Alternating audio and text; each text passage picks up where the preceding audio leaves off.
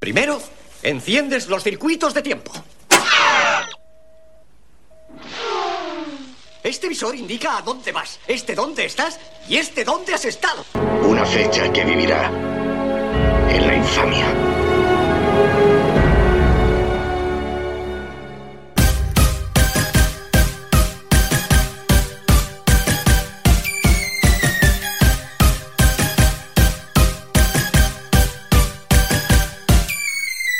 Macaulay Culkin,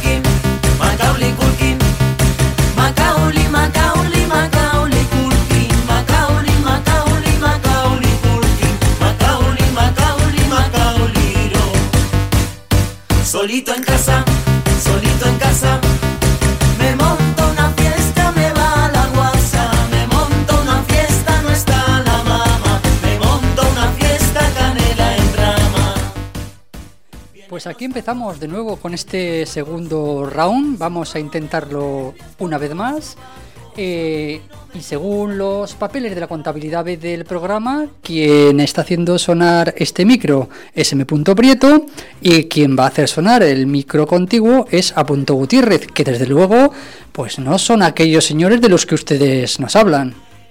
Y nunca, y nunca, y nunca diremos que nu- nunca sabremos quiénes son esos señores que acaba de comentar. Eh, buenas, muy buenas, Manu, ¿qué tal? ¿Qué tal? Pues muy buenas, eh, aquí como te digo en el segundo round hemos pasado digamos el primer combate, no nos han linchado todavía, Sí. Mm, a mi buzón de casa no ha llegado ninguna citación judicial, Sí, momento, así que vamos a intentarlo de nuevo. Y, y- y el otro día, qué, falta de decoro por nuestra parte, no dijimos que estamos en Donostia Cultura y Ratía, que, que menos, porque la- los siguientes dirán, ¿y estos que ¿Para qué radio están haciendo? Bueno, lo hacíamos por su bien, ¿eh? para que no les identificaran, pero bueno, ya que lo has hecho Ya, tú ahora ya no, pues ya no, está. ya no hay remedio. Esto, esto es Donostia Cultura y Ratía. Y nos encontramos Son en- las carne y hueso. Efectivamente. Y, y nada, pues aquí empezamos una década infame como una como lo hicimos. el segundo round, el segundo asalto. Eso es como ya lo hicimos en el anterior programa. Exactamente, nos encontramos en rigurosa grabación en directo Por o supuesto. directo pregrabado. Por eso decimos que es las carne y hueso. o Como sea, dirían en Génova, en diferido, ¿no? En diferido y simulado. Exactamente. Bueno, y también aclarar que este programa, ojo, no es ni para nostálgicos ni para aquellos que idealizan las nada, épocas pasadas. Nada. Década nada. de los 80, los 90, sí, sí, eh, Nada. muy bien, pero estuvieron llenas de rincones oscuros, momentos turbios, como los que vamos a poner sobre la mesa Somos los en estos programas. Somos los mineros de este de estos rincones oscuros. Vamos a meternos Pico y pala, ahí, pico y eh, pala. pico y pala y con el, y con el foco ese, con la linterna. Culkin. Fíjate, hasta el Macaulay Culkin se nos ha ido ya, ¿eh? Genial. Bueno, y como lo nuestro es dar por saco, pues ahí vamos a seguir en nuestra línea dando por saco, porque ya los últimos de Filipinas que fueron de vacaciones en septiembre, supongo que ya lo estarán terminando Sí. o cerquita de terminar, con lo cual les vamos a alegrar, ¿no? Ya que el síndrome postvacacional, la depresión, pues nosotros No, vamos, nosotros- vamos a incidir en la herida, Eso vamos es. a incidir, así Y que vamos nosotros, como nos gusta llevar la contraria, pues vamos a, vamos a hacer lo propio. Vamos, Efectivamente. Vamos a pues- hablar de vacaciones pues va- vamos a hablar de vacaciones, exactamente. Y al respecto, a mí lo que me fastidia mucho, o me ha fastidiado durante estas vacaciones, es eh, continuamente, no sé si habrás mm, oído o visto Sí, la tele o sí, leído eh, las quejas. La, la gente se queja por todo, macho. O Sí. sea, se queja que si por quedarse detenido una hora con un tren sin aire acondicionado. Se queja por las huelgas de Ryanair o de EasyJet y la cancelación del vuelo. Se queja porque han llegado con dos horas de retraso. O sea, el caso es quejarse, ¿no? Y como diría mi abuelo, y tú dices de Mili, hijo mío, para Mili lo que pasaron los quintos de aquella época. Sí, sí, sí, sí. ¿Y qué vamos a decir nosotros? Eh, bueno, nosotros también nos podemos quejar, ¿eh? Porque Renfe precisamente no es que... Bueno, eh, acabamos de llegar al, al estudio, veníamos calentitos, ¿eh? porque Sí, se han sí. suprimido por ahí una serie de trenes, el tren venía que parecía esto el ganado o aquellos trenes de la mili, ¿no? Sí, sí, parecía el metro de Tokio en hora punta, vamos. O sea, era una cosa tremenda. Efectivamente.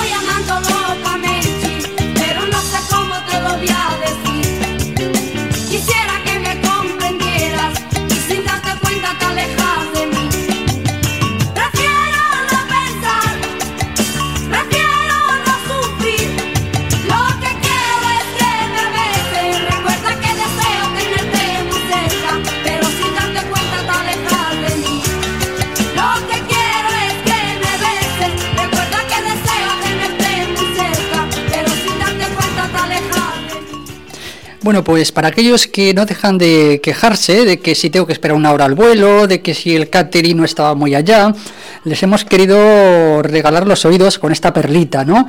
Porque hace unas décadas, no sé si te acordarás, Aitor, Sí, sí, sí. eh, los viajes eran odiseas muy surrealistas en algunos casos, Desde ¿no? luego. Por ejemplo, si tú viajabas en, en coche, no era raro que tu padre te pusiera los, los casetes de Juan Pardo, de José Luis Perales, o como es el caso de lo que estamos escuchando de, De las las grecas. grecas. O sea, ya de por sí el viajecito pues te podía durar de media entre 7 horas, 10 horas. Eso, y eso es lo mínimo. en lo mínimo, por aquellas eh, carreteras castellanas, esa, mm, De- esa Castilla de, de Machado, y, y nada de de autovía. Delibes, o yo qué sé. Y ¿no? nada de autovía, ¿eh? Una carretera No, no, no, no, no, no, de eh, estas eh, secundarias. carreteras de estas de, de, de- de postín, de las que teníamos entonces, ¿no? Sí. Bueno, pues en- encima de que te tenías que tragar aquellos em, viajes, pues nada, el casete de, de las grecas, ¿no? Para minimizar el viajecito. Sí. Luego venía, como no, los chistes de Marenico Corto de Arevalo. ¿Eh? Que, que- que nos deleitaba con esas sutilezas de los mariquitas, de los gangosos, o sea, lo que Todo es- muy políticamente Sí, no, no, correcto, vamos. políticamente correcto, no, no sé si existía en aquella, en aquella época, ¿no? Y bueno, pues, ¿qué te voy a decir? Si vas en veranito, chico, por carreteras de Castilla o de Extremadura, como me sabrás, Sí, a 40 gradazos que te caían a plomo. Y sin aire acondicionado. Bueno, ahí el aire acondicionado era, era bajar la ventanilla, ¿eh? Sí. sacabas la, Aire la, la cabeza como los perricos, ahí con, con la lengua para afuera. Lo único malo es que te tragabas todos los mosquitos, ¿no? Eso es. Y, y bueno, también tenías, corrías el peligro de comerte algún que otra señal de, de tráfico y dejarte ahí los, Los, los piños. lo- los dientes, ¿no? Sí, sí, sí. Así que bueno, y en invierno pues también, la calefacción, chico, que te voy a decir, 15 grados bajo cero, estepa castellana, seguimos más o menos por esos rumbos, pues a meterte debajo de las mantas como, como, como un campeón, ¿no? Que parece que tu padre llevaba algo de, de contrabanda ahí, ¿no? De, Bueno. debajo de todas las mantas. Bueno, ahora tal la, la situación actual este invierno me parece a mí que las mantas van a tener que regresar, pero por otros motivos. Sí, la verdad. Eso en coche. Pero también se solía viajar en tren, amigos. También, se, Dios, ta- también se podía viajar en tren. ¿eh? Lo decimos nosotros que venimos hoy pues muy contentos con, Con la Renfe. Con la Renfe. Un saludo para la Renfe, ¿eh? Un saludo, un saludo peludo para la Renfe. Eso y para todos los que la, la manejan. Es. Eh, bien, viajes en tren, chico. ¿Qué te voy a decir? No sé si te acuerdas. ¿Has hecho tú algún viaje de aquellos en tren? No, yo no, yo era Yo más... sí me acuerdo. Sí. Yo me acuerdo de haber, Cuenta, cuenta, de haber tardado 10 horazas Cuenta, hasta cuenta. 10 horazas hasta Madrid, pero en aquellos trenes te- El te- talgo. te- no, bueno, bueno, el no, no, el talgo era para señoritos, cuidado, todavía todavía había clases, ¿eh? El talgo era para los señoritos y para la gente de postín, para los, los que éramos del, del pueblo te tocaban aquellos trenes de departamentos que estaban bien concurridos. Eh, bueno, a mí ya me ha tocado hacer escalas, qué sé yo, a mí en el campo a 5 grados bajo cero, montarte en un tren sin ningún tipo de calefacción Sí. y, y estar allí como, como berberechos en lata, macho. Ya. O sea, no, no, tremendo. Eh, y lo más surrealista, eh, la historia quizás más surrealista que he llegado a escuchar, yo esta me la contó un amigo, yo no la he, no la he vivido, pero bueno, me contaba que a, a lo largo de... No, a, a finales, a finales de los años 60, más o menos en la década de los 60, a finales de los 60, él era, era un niño por aquel entonces, y hizo un viaje en el que llamaban Shanghai Express. Por aquel entonces le ponían nombre a los trenes. No sé si era para hacerlos más, para humanizarlos más cercanos, porque ya sabías lo que tenían, ¿no? Cuando subías a un tren, Sí. sabías cuándo te montabas, pero no cuando te ibas a bajar y cómo te ibas a bajar. Pero bueno, es pues este le llamaban el Shanghai Express, pero cuidado, este le llamaban el Shanghai Express por lo que por lo que duraba el trayecto. Era como si fueras de aquí a Shanghái en tren, ¿vale? O sea, hacía el trayecto Barcelona-Galicia y vuelta. Eh, en su momento, y bueno, creo que ahora también, era el trayecto más largo en, en ferrocarril de toda España, ¿no? O sea, con lo cual, bueno, pues eh, se montó con sus padres, me contó mi amigo, se montó con sus padres eh, de Barcelona, no sé si iba a Vigo o La Coruña, no, no, no me acuerdo muy bien dónde iba. Pues bueno, los trenes de la época y los de la actualidad también, no es que se caracterizaran mucho por em, la puntualidad. ¿Eh? Eh, sí. Pero es que esto ya, eh, eh, esta anécdota ya es que era Esto viene de muy atrás, No, bueno, atrás. esto ya, eh, esto ya es rizar el rizo, porque me contaba que llegaron a su destino 24 horas después, tardaron un día, pero cuidado, llegaron, Concho. llegaron una hora más tarde No. que el tren que había salido al día siguiente al mismo destino. O sea, les adelantó, el tren del día siguiente les adelantó. O sea, imagínate, una cosa ya es ir, ir retrasado, pero es que esto ya, yo me imagino que mm, bajaron ya con jet lag y todo. Sí, O sea, sí, sí, sí, sí. Esto ya, ya no sabían en qué día estaban, ¿no? O sea, ya me, me contó que en el viaje había habido de todo. Eh, llegando a Valladolid eh, se le derrum- der- debió derrumbar un puente, No tuvieron que retroceder, eh, eh, toman una ruta alternativa, se Ajá. les prendió fuego un furgón. O sea, vamos, que fue viaje con, via- viaje con show. de- desastre mayúsculo. Sí, sí, via- viaje con espectáculo y todo, ¿no? Ahí sí, sí, la, sí. la Cruz Roja llevándoles agua, bueno, debió ser un desastre. Tan traumatizado debió quedar este, este, este amigo que al final se hizo ferroviario. Ah. O sea, al final se ha hecho ferroviario. Yo creo que, querías taza, pues taza efectivamente, yo, yo, yo imagino que, que al final pensó, de, mira, si no puedes con ellos, Únete une- a ellos. un- únete a ellos. Eso, eso está claro, eso está claro. Bueno, eso eran los trenes, pero bueno, me dices tú, por ejemplo, en tu experiencia no Uy. tienes, no tienes tanto lo de los trenes, pero también se viajaba en autobús, amigos. Sí, sí. también si eras una persona, digamos, mm, más aventurera o, o que no te importaba el peligro o que eras muy echado para adelante y de, bueno, pues me voy en autobús. O sea, el tren no es para mí, el tren es para nenazas. Yo voy en autobús. Que- y que también... aquel- también te la eh, Bueno, bueno, bueno, lo de los autobuses. O sea, es que eh, mm, en, aquel- en aquella España nuestra del pan de décadas pasadas, eh, había, sí, había sus eh, compañías de autobuses oficiales, como había ahora, pero es que también podía darse el caso que venía tu cuñado, te dejaba el, el ciclomotor o el... Bueno, que de- bueno. eh, y te decía, bueno, pues mira, si lo llenas con 7 o 8 personas, los llevas a Extremadura, les, les cobras un tanto y tal. Las, las compañías piratas Sí, sí. que- de autobuses, ¿no? Creo que tú, auditor, me has hablado en alguna ocasión de, de alguna experiencia que has tenido con una de estas compañías. Sí, así es. eh, una vez, eh, bueno, unos cuantos años íbamos a Extremadura y nosotros, pues, evidentemente, cogíamos los autobuses piratas que iban de noche por el calor. Para y- que no les viera la Guardia Civil, ¿no? O sea, estos iban sin matrícula Que y, sí. y- y sin luces, como los bancos, barcos de los contrabandistas. No, sin luces no. Ya tenían sus luces, tenían sus películas. Y yo recuerdo, pues que cuando era más eh, pequeño, pues evidentemente una vez en una parada que hicimos en Burgos, no se me olvidará, en un hotel de Burgos, que evidentemente, eh, pues ya sabes, ¿no? Nos decía, venga, 15 minutos y todos a comer. Y me acuerdo que mi aitona, que mi abuelo, que sacaba un, esto de chorizo cantimpalo, la recortaba por allí. Ay, lo bueno del pueblo, lo bueno. Y, y claro, y al, y al ir al baño, bueno, eh, no sé si estáis oyendo de fondo, se, se oye a Mecano, porque claro, el autobús eh, con sus casetes nos, nos torturó con estas canciones como esta de Hijo de la Luna que estamos oyendo de fondo. Sí, sí, esa, esa- esa se le dedicaba a lo- al conductor cuando pillaba un bache, ¿no? ¡Hijo de la, de la luna! Sí, exacto, exacto, exacto, exacto, exacto. Y eh, era el disco que estaba de moda entonces, era de Mecano, de los años 80, 86, 86, 87. Y entré en el baño y, y claro, y, y- y- y el- el- en el hotel, en el restaurante, había, había un programa de televisión bastante infame, por cierto, ya que esto es la, la década infame, ¿verdad?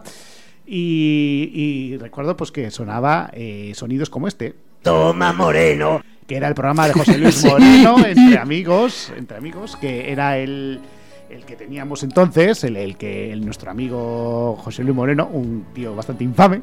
Ya le- Sí, no, o sea, ya no era suficiente en arriesgar la vida y 10, 15, 16 horas en el autobús como para que encima te pusieran en el- la parada de turno a José Luis Moreno y a sus muñecos. ¿no? Hombre, también es verdad que, claro, que estamos hablando del año 86, no había más que televisión española, eh, al menos en Burgos, y en la 1 se emitía el programa Entre Amigos, aquel programa, tú ya te acordarás. Sí, sí, perfectamente. Y claro, pues evidentemente ver ahí- joya de la televisión. ver allí, entrar ahí a mear y ver eh, al José Luis Moreno con el Rockefeller ahí diciendo sus toma morenos y sus historias y demás, Pues te, te cortaba la inspiración. te corta- me cortaba la inspiración. Y, pero y- fi- y esa es, es que es, además esa es otra, esa es otra, porque aquellos autobuses no llevaban baño, bueno y ahora tampoco, eh, aquí por lo menos en muchos casos no llevan No, baño. no, no, no, no. Eh, O sea, y tenías que aguantar con tu concentración y tu esfínter de acero, tenías que aguantarte la- hasta ir a algún área de servicio. la- las ganas igual tres, cuatro horas y así que bueno, pues a, a esos conductores eh, y a esas compañías de autobuses que nos regalaban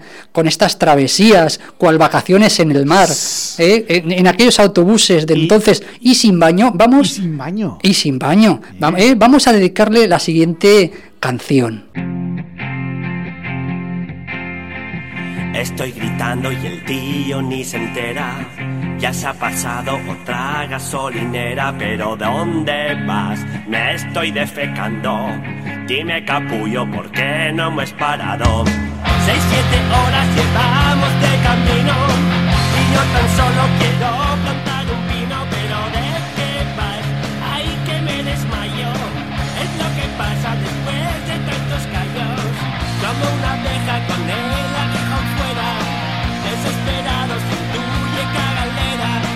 me recorre un sudor frío que sobrecoge mi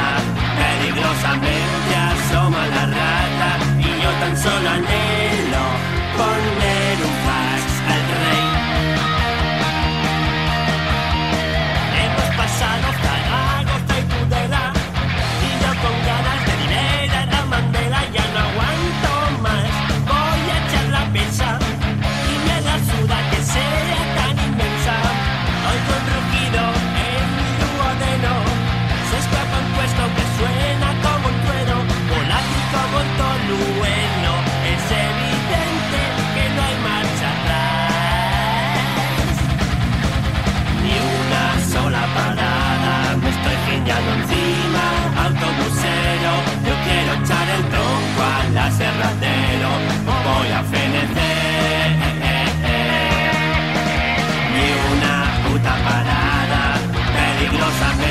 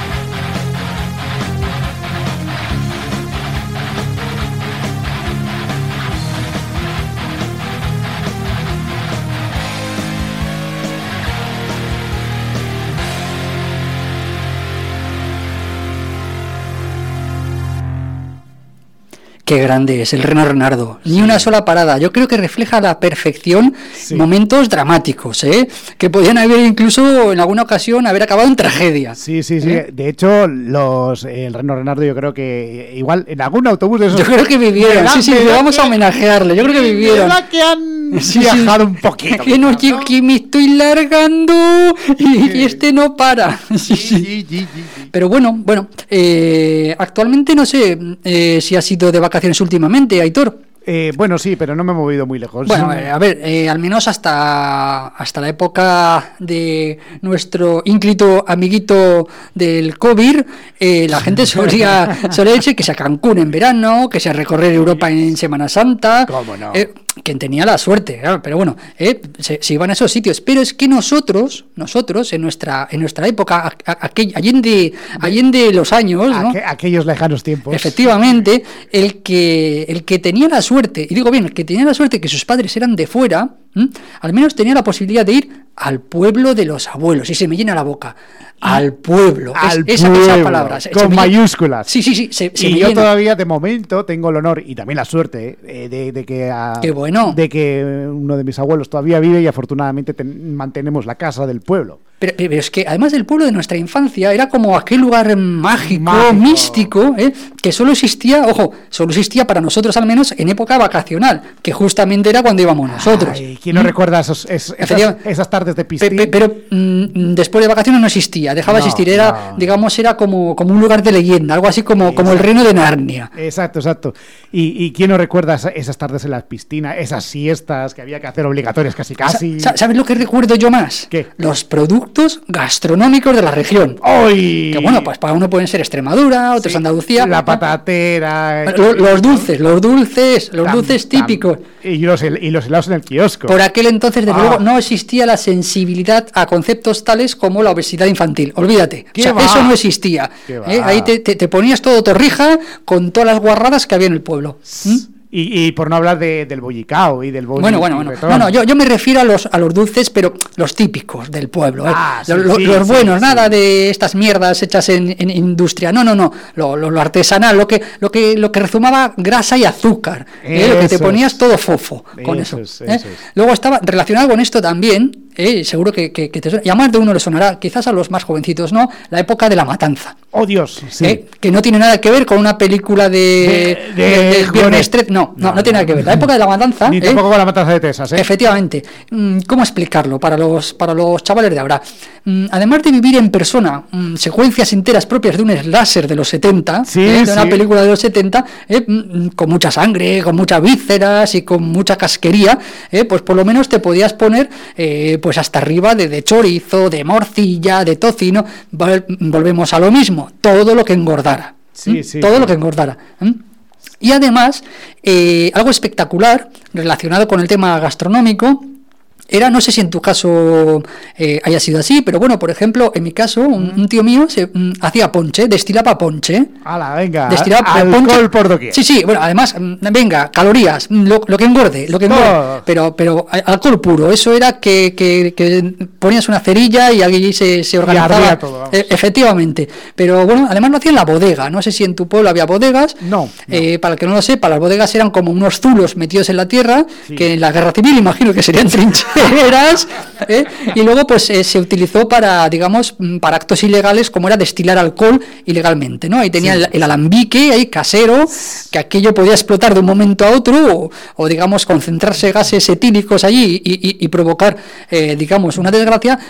Pero no, no, no, no, no veíamos el peligro. Lo único que queríamos era beber el ponche. Sí. ¿eh? Bebe- beber el ponche del tío. Yo, yo recuerdo que, por ejemplo, eh, un, una, en fin, una- un familiar de una tía mía solía hacer vino natural. Y lo hacía Sí, allí. sí, correcto, correcto, es verdad. Ah, sí, sí, sí, Y era vino dulce, era tipo más eh, moscatel que Sí, otra sí. cosa. Y sea, estábamos nosotros pues para, para degustarlo, ¿no? Por supuesto, por supuesto, éramos las cobayas. O sea que, en principio, en fin. Primera destilación, tonificante. Segunda, euforizante. Tercera, relajante, expectorante. Cuarta destilación, inocua. Nada, nada, nothing nothing. Nada.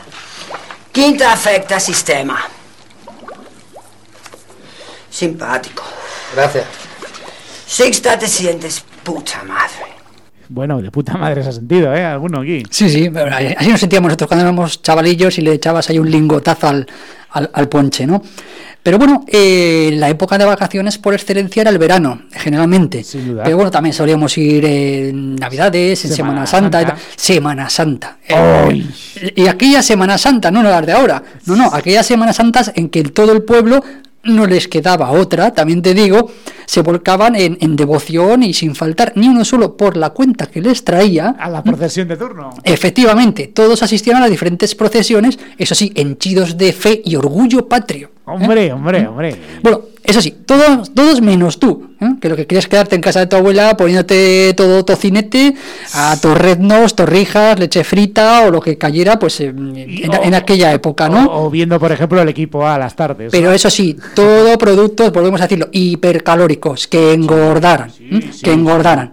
¿eh? Y bueno, y mientras tú te estabas dando, pues como un ceporro al pecado de la gula y avalado por las fuerzas vivas del pueblo, a saber, a saber, el alcalde, el boticario, el sargento de la Guardia Civil o en su defecto el cabo. Sí, sí, sí. El maestro y si hubiera estación de tren, el jefe de estación, ahí estaba el señor cura dando uno de sus sermones. Sí, sí, sí.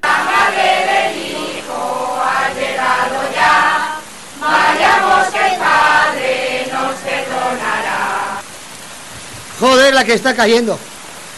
¿O vais a empapar? Bueno, antes que nada, me llamo Mariano y sobre todo, muy buenas noches. Diles lo de la Virgen. Pues nada, que me quedé a solas con María y la Virgen me ha visto. Y, y nada, sentí un caos en el cuerpo y en el alma, un calor muy intenso. Y a lo que se ve, después, pues, oye, perdí el oremus. ¿Y qué te dijo? Nada, me habló. ¿Qué te dijo? Pues no te he dicho que me habló, hostia. Poco, porque no es de mucho hablar, pero me habló por otros cauces, desde el platillo. Déjate de platillos y diles lo que te dijo. Eh, Comparte tu mensaje con nosotros, hermano Mariano. me dijo, estoy de visita, porque eres mi elegido, ¡Más alto! que soy mi elegido. Y quiero que me hagas propaganda de mi mensaje aquí en el barrio. Estoy muy triste. Entonces voy yo y le digo, digo, hermosa señora, no llores más porque hay algo que un hombre no puede ver, que es oír llorar a una mujer. ¿Qué te dijo? Bueno, luego ya dijo cosas sueltas, eh, sobre todo, sobre todo, que hay que ser buenos, eh, reglamentarios, no sé qué, las máscaras. Un suponer, vino a decir que si somos buenos, el viento no será partidario. Ah, y. y que cambiemos los hábitos. Bueno, al- algo más o menos como eso debía ser, ¿eh? Sí. Los sermones del señor cura. Bueno, pero no sé si Mariano exactamente lo Sí, dijo, pero bueno. Semana Santa. Pero bueno, como ya hemos dicho, eh, la época por excelencia de vacaciones eh, era el verano, cuando te reencontrabas con los amigos. ¿m? Ese- Joder. y cuando nuestros padres, porque eso no lo inventamos nosotros, por si alguien se, se lo piensa, eh, hacían, mm, digamos, uso de las leyendas urbanas. No sé si tú llegaste a escuchar por Mm. parte de tus aitas algo así. Eh, Algo así como, oye, no te toques que te vas a quedar calvo, o algo así. ¿eh? Sí, bueno, lo de- no, no es mi caso, ¿eh? porque yo las entradas ya las tenía de antes. o sea, Bueno, bueno, en vale. mi caso no tiene nada que ver. Vale. Eso, ¿eh? no, pero bueno, yo sí que recuerdo lo de la famosa dos horas después de. Las dos horas Ah, para esperar después de comer antes de echarte a la piscina. Que tú estabas ahí con el reloj como Marty McFly. ¿eh? A ver si cuando daba ni un segundo más para tirarte al agua. Que, que, que igual eran las 3, y media de la tarde y estoy deseando que llegara a las, las 5 de la tarde. Efectivamente, que igual no te, no te morías de un corte de pero te podías morir de un golpe de calor, porque Exacto. estabas allí con la- el, el- sol pegando como un clavo, ¿no? Y, y- y por, ¿Y por qué no recuerdas? Tú ya recordarás también las terrazas. Las terrazas, la, las terrazas de, de los bares de los pueblos. Esos, esos, esas Sí, que estaban ahí, hierro, exactamente. Sí, sí, sí, sí, de- estaban los oriundos del lugar jugando al mus o al Sí, tute. Sí, sí, sí. Sí, sí, exactamente. Eh, eso generalmente solía ser por el día. Pero las noches también eran muy mágicas. Las noches de esas noches de verano en el Los- pueblo. Y los terraceos de verano de la noche, al- ¿Eh? el tomar una ronda. Yo menos- Efectivamente. En tu pueblo no lo sé, pero el mío era costumbre de salir a la noche después de todo, el- de todo el calor. Sí, sí, pues eran más fresquitas, y efectivamente. tomarse unas Coca-Colas Claro. o lo que fuera. Pero luego, luego ya tú decías, bueno, pues mira, ya lejos del ruido de, de la ciudad, de la gente de la ciudad, dices, bueno, mira, voy a, voy a dormir, pero como, como un rirón, voy a descansar a pierna suelta. Sí. Pero ¿qué pasaba? Las viejas del pueblo hablando en la puerta de casa hasta la una y media de la mañana. Típico. A las dos de la mañana, dos gatos peleándose. También. Que no sé qué estaban haciendo, pero se estaban peleando. bueno, eso, es- eso eh, no vamos a entrar en detalles. Empiezas a cerrar un poquito los ojos ya tal, pum, a las 3 el gilipollas del pueblo con la moto, que siempre hay un gilipollas en cada pueblo con una moto Que- del mosquito que llamo se pone eh, a, a- a liarla a las 3 de la mañana. 4 y media de la mañana, de nuevo los puñeteros gatos. Y ya cuando te estás ya que semi inconsciente ya por la falta de sueño como de sueño, perdón, como los presos de Guantánamo, Sí, a las cinco y media, algún gilipollas, este es otro, no el de la moto, este es otro gilipollas, que se le ha ocurrido, digamos, eh, eh, conectar el gallo a las cinco y media de la mañana para que suene. Y ahí está el gallo cantándote las mañanitas a las cinco y media de la mañana. Que no veas tú qué gracia hace. Mm. Efectivamente. ¿eh? Esas son las noches mágicas, sí señor. Pero es que también tenía los suyos eh, eh, los días. ¿eh? Que en, aquellos días de, la meseta castellana había episodios también de misterios dignos de Iker Jiménez. Ponme una sintonía de misterio. Vamos pues.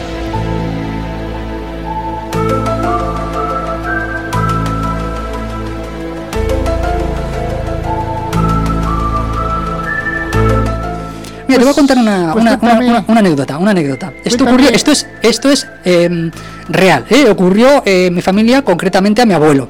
Estábamos eh, Algo paranormal, ¿no? Eh, sí, sí, no sé si En para fin, anormal o, paranormal, no lo sé, pero bueno. Cuéntame, el caso cuéntame, es que eh, amigo por aquel entonces Manu, estábamos veraneando en el pueblo de mis abuelos, allí en cerca de Zamora.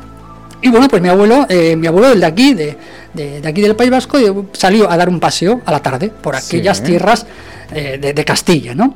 Y bueno, pues en su- tuvo un, un- un- un encuentro místico, tuvo una experiencia mística, un Adiós. encuentro lo que, lo que Spielberg en su momento llegó a llamar encuentro en la tercera fase. ¿Vio algún ovni o algo así? o? Algo así, mira, lo, lo que relató cuando vino, eh, cuando regresó, allá por, ya estaba anocheciendo, lo que nos contó es que eh, él iba caminando, ¿verdad? Y de repente sintió como una especie de calor que lo invadía.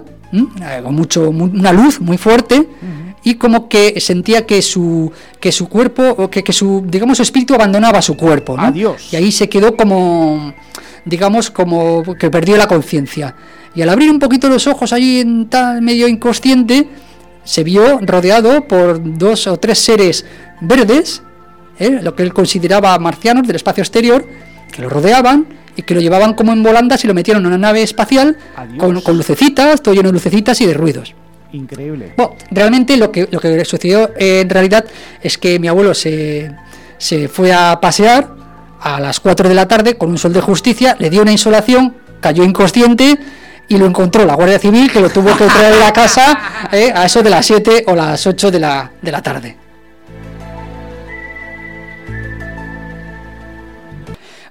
Y cuando terminaban las vacaciones, pues tocaba el turno de recopilar los recuerdos, ¿no? Bueno, las fotografías, en realidad, ¿eh? Las fotografías. Pero ¿qué pasa? Hoy en día todo el mundo con los móviles eh, sacando fotos, que, que sacas fotos hasta de las aceitunas que ha escupido tu tía de la ensalada de la- del almuerzo. Sí, totalmente. sacas fotos de todo. Pero antes no. Antes había que mm, revelar las fotografías. O sea, un proceso sumamente complicado que se hacía en laboratorios especializados. ¿Esto en qué se traduce? Pues se traduce en que te gastabas un pastón en revelar las fotografías. Sí. Que te podían salir más caras que las propias vacaciones en sí. Para los millennials, las Eh. fotos antiguamente eh, eh, las tenías que meter en un carrete y saldrían como saldrían, aunque saldría una foto negra. Sí, pero tú no lo sabías. Tú, Tú no lo tenías que mandarlo a revelar a, a la aventura. Eso sí, sabías el, el- la factura que te iban a que te iban a cascar, ¿no? Pero bueno, para hacer un poco, porque igual algún oyente joven está escuchando y diciendo, ¿qué están diciendo estos de revelar No, fotos? pues con había que pat-?" revelar las fotos Sí, y no sí, se podían sí. hacer en casa. No, no, no, no. ¿Esto a qué te obligaba? Pues esto te obligaba a ser muy selectivo con las fotografías. O sea, Claro. no podías estar sacando fotos A cualquier chorrada. Efectivamente, ¿eh? tenías que eh, Los te- selfies ni existían. Nada, bu- bueno, bueno, bueno. ¿Qué va? Tenías que tener cuidado con los planos, el plano. Tenías que tener en cuenta la luz, el encuadre, la composición, la curvatura de la Tierra, el viento o las predicciones para los siguientes tres días. Jesús. Profesional. Muy profesional. Aún así, hasta que no recibías las fotografías, pues no sabías cómo habías quedado, si habías quedado de lado, torcido, desenfocado. O eh, incluso yo, yo recuerdo que una foto nos salió negra. Porque le dimos a la cámara sin querer y salía la foto negra. Porque Sí, sí. estaba, estaba metida en, en su turrón. ¿no? Yo, yo- yo imagino que ese sería el, el inicio del concepto de lo que son hoy en día los filtros, los filtros fotográficos. Eh, más o menos, sí. Más o menos. Más o menos que no veas tú. Bueno, y ya para ir terminando un poquito el, el despropósito vacacional, vamos a hablar, ¿qué te parece? Eh, las escapadas. Las escapadas de esos dos, tres días que, Sí. que- que hoy en día, pues bueno, pues Las mini vacaciones. que me voy tres días a Londres, eh, low cost, en Ryanair, sí, que y solo puedo llevar la, la mochilita esta de donde llevo el cepillo de dientes y no puedo llevar nada más. Eso porque- ahora, pero antes. No, no, antes, hace décadas, existían lo que se llamaban los domingueros Ah. que no sé si vienen de domingas o vienen de domingos. Ahí no vamos no, no lo tengo muy claro, No ¿no? vamos a entrar que tenemos que poner aquí el. Y esto que, que- Porque si no tenemos que poner el programa para mayores de 18. efectivamente, ¿en qué se traducía todo esto? Pues esto se traducía en que las carreteras de salida de las grandes ciudades se quedaban abarrotadas, ¿eh? los domingos, por, por un montón de gente que iba a la sierra o a la campiña y al regreso pues llegabas más estresado de lo que había salido, ¿eh? porque al final venías tú con, con- con el 600, con los siete hijos, porque era la época del baby boom, Sí, no estaba, sí, no había internet, la televisión no, no todo el mundo tenía televisión, ¿con qué hacías? Pues el hámster, ¿eh? Así que eso se traducía en siete hijos, Claro, siete hijos dando por saco claro. Atrás en el, en el 600. Bueno, televisión había, pero no, no había programación 24 horas. La parienta a tu lado, con una cara de asco que no te podía ni ver. Después de haber tenido siete hijos, mejor mm, cara no te iba a poner. Eso está claro. Y luego el maletero metiendo las maletas ahí. El maletero, pues todo lo del picnic. Y la abuela y el canario atadas arriba en el techo del Y la 600. tortilla de patata de, en la mano de. Efectivamente. de la. Así que para esos héroes sin capa, esos héroes sin capa que se jugaron la vida en aquellas carreteras españolas para buscar un receso a la dura, eh, digamos, a la dura cotidianidad del día a día, como digo, para esos héroes sin capa, vamos a, a dedicar este, este pequeño homenaje.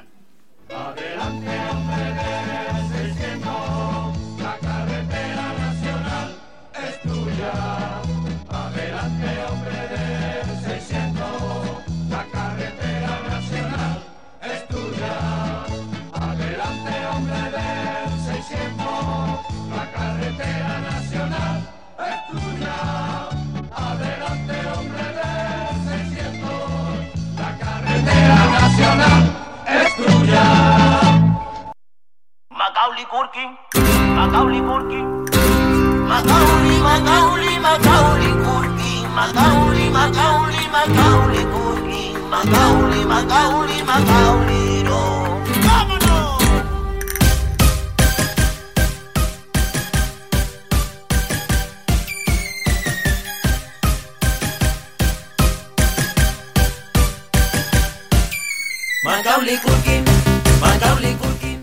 Bueno, pues si te parece ya le vamos dando carpetazo a esta segunda intentona de este Sí, despropósito radiofónico. En esta ocasión ha sido más relajado porque estábamos hablando de las vacaciones. Y, y como su propio nombre indica, pues estábamos más, más distendidos, más relajados. Efectivamente, ¿eh? pero bueno, si a más de uno le hemos arrancado una sonrisa, pues nos damos por satisfechos. Y si seguro, no, y seguro que habremos asustado a, a más de cuatro a, a más de cuatro jovencitos y jovencitas que hay por ahí diciendo qué, qué, qué clase de, de vida llevaba esta gente, ¿no? pues la, la vida sin internet, la vida sin los móviles, sin vergüenza y ¿Qué- sin ningún tipo de- hemos estado así? un Que finalmente no somos del Pleistoceno, que hemos vivido eso, pero mucha gente se piensa que, que- que- un despropósito finalmente. totalmente algo infame.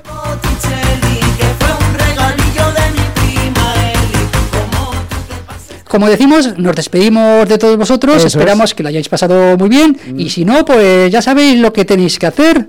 Coger ¿eh? el dial y, y- y poneros Radio María, ¿eh? Pero que sepáis que lo sabremos Y y, que que, os- estaremos en vuestros sueños Y en vuestras para pesadillas. recordaros aquellos infames viajes. Eso es. Antes de acostarme yo bebo vino y me como un paquete de filipinos y como me apura hasta me fumo un chino. Me recupero, me recupero, se lo han llevado todo hasta el cenicero, pero por lo menos me han dejado el mechero y me han regalado un tupper de puchero. Macaulay